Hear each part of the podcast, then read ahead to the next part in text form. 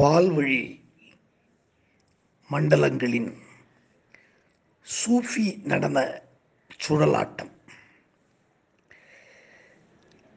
அறிவியல் உலகை அதிர வைக்கும் செய்தி ஒன்றினை நாசா அண்மையில் வெளியிட்டிருக்கிறது.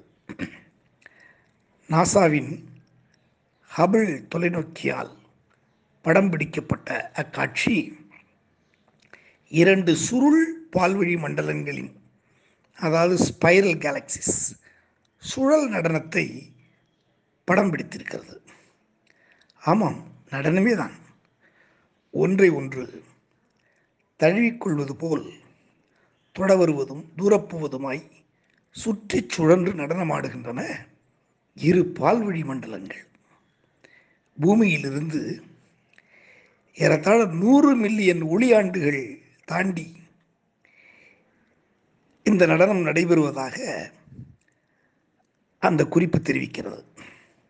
இத்தகைய பிரபஞ்ச நடனம் அது காஸ்மிக் டான்ஸ் அரிதினும் அரிதான நிகழ்வு என்பதாக வானவியல் அறிஞர்கள் கருதுகின்றனர். இத்தகைய சுருள் பால்வழி மண்டலங்களின் சுழலாட்டம் சூஃபி ஞானிகளின் சுழல் ஆட்டத்தை ஒத்திருக்கிறது.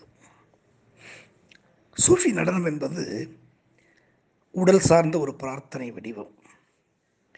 காற்று வீசும்போது மரக்கிளைகள் எப்படியெல்லாம் அசைய வேண்டும் என்று தாமே முயற்சி செய்வதில்லை. தங்களை அசைக்கும் மெல்லிய காற்றிடம் அவை தங்களை அப்படியே ஒப்பு கொடுத்து விடுகின்றன. இத்தகைய சரணாகதி தத்துவம்தான் இந்த சரண்டர் இருக்குல்லவா? இதுதான் சூஃபி நடனத்தினுடைய சூட்சமம். ஒளியில் ஆடுகிற பொடித்தூசுகளைப் போல அசைய வேண்டும். உங்களை அசைக்க விரும்பும் அந்த சக்தியிடம் அப்படியே சரணாகதி ஆகிவிடுங்கள் என்கிறார் கவிஞர் ஜலாலுதீன் ரூமி. சிறு குழந்தைகள் பம்பரம் போல் வேகமாய் கிருகிருவென்று ஆடுவார்கள் சுற்றுவார்கள்.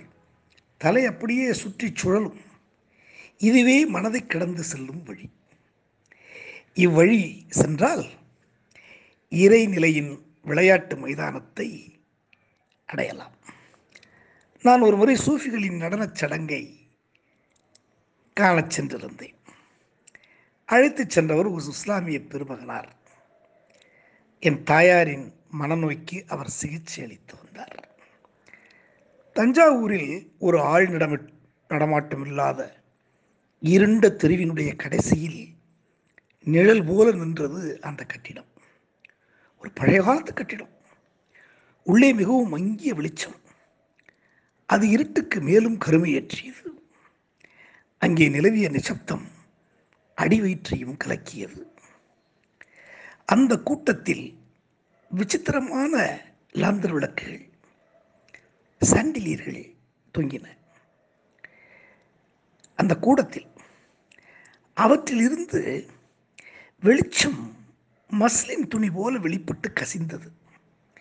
இருபது பேருக்கு மேற்பட்ட மனிதர்கள் குறைந்தபட்சம் அங்கே இருப்பார்கள். இப்படி ஓசைப்படாமல் நடமாட முடியுமா?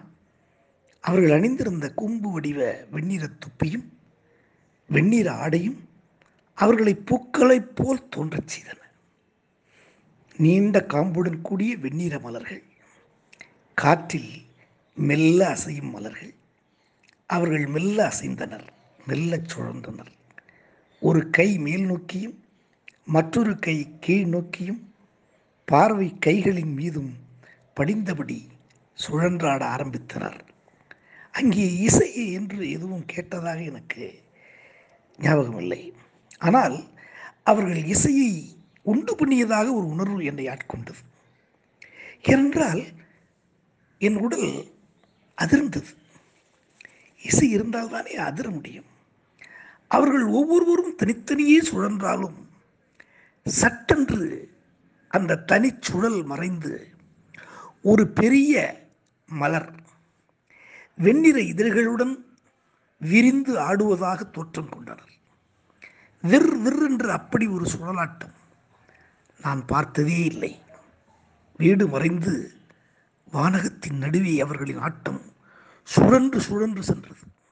அவர்களோடு வானம் சுழன்றது. வானத்து மின்களும் நிலவும் சுழன்றாடி பெரும் மௌனச் சூறாவளியில் எது மனிதர் எது வெண்மீன் எது வானம் என்று தெரியாது ஆடிச் சுழன்றனர். என் தலை சுழன்றது உடல் சுழன்றது. சுழன்று சுழன்று மேலே செல்வதும் மிதப்பதுமாயிருந்தேன். எத்தனை நாழிகை சென்றதோ அறியேன். கழிந்தவை நாழிகைகளா யுகங்களா என்று தெரியாமல் காலம் என்னை கடந்து சென்றது. காலமற்ற நிலையில் இருத்தல் என்பது எப்படி இருக்கும் என்ற காலாதீத உணர்வு என்னை ஆட்கொண்டது.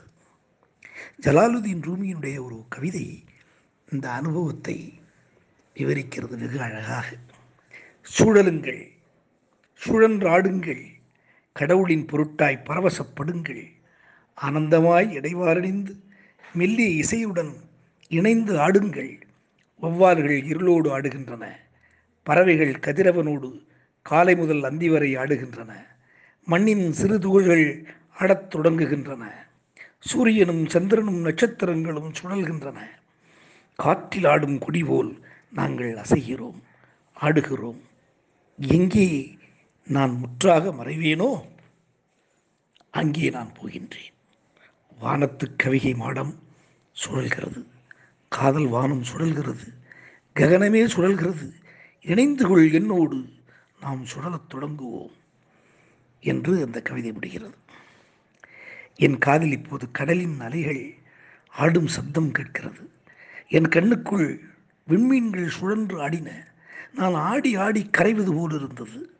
நான் காணாமலே போன போது என் கைகளை யாரோ இறுகப் பற்றினார்கள். புன்னகைத்தபடி என் முன் நின்றார் அந்த இஸ்லாமிய பெருமகனார் அம்மா ஒரு முறை இங்கு வந்தால் போதும் சரியாகி விடுவார். நான் நடந்ததையெல்லாம் அப்பாவிடம் சொன்னேன். வேணா வேணா அரசாங்க டாக்டரிடம் போவோம். கரண்ட் ஷாக் கொடுத்தால் சரியாகிவிடும் என்றார் அப்பா. அம்மாவுக்கு ஆங்கில மருத்துவம் செய்தோம். அவரது மனநோய் குணமாகிவிட்டது. ஆனால் உடம்பு வீழ்ந்து விட்டது. நாற்பத்தோரு வயதில் மறைந்தாள் என் அன்னை. அப்போது என் வயது இருபத்தி மூன்று. அண்ணாந்து பார்க்கிறேன். நீள்வட்டமாய் நின்று கிடக்கும் பால்வழி மண்டலம் சுழல்கிறது. பேரண்டமே பெண்ணாய் அம்மாவாய் என்னை நோக்கி இருகரம் நீட்டியபடி சுழல்வது போல் பிரம்மை தட்டுகிறது எனக்கு.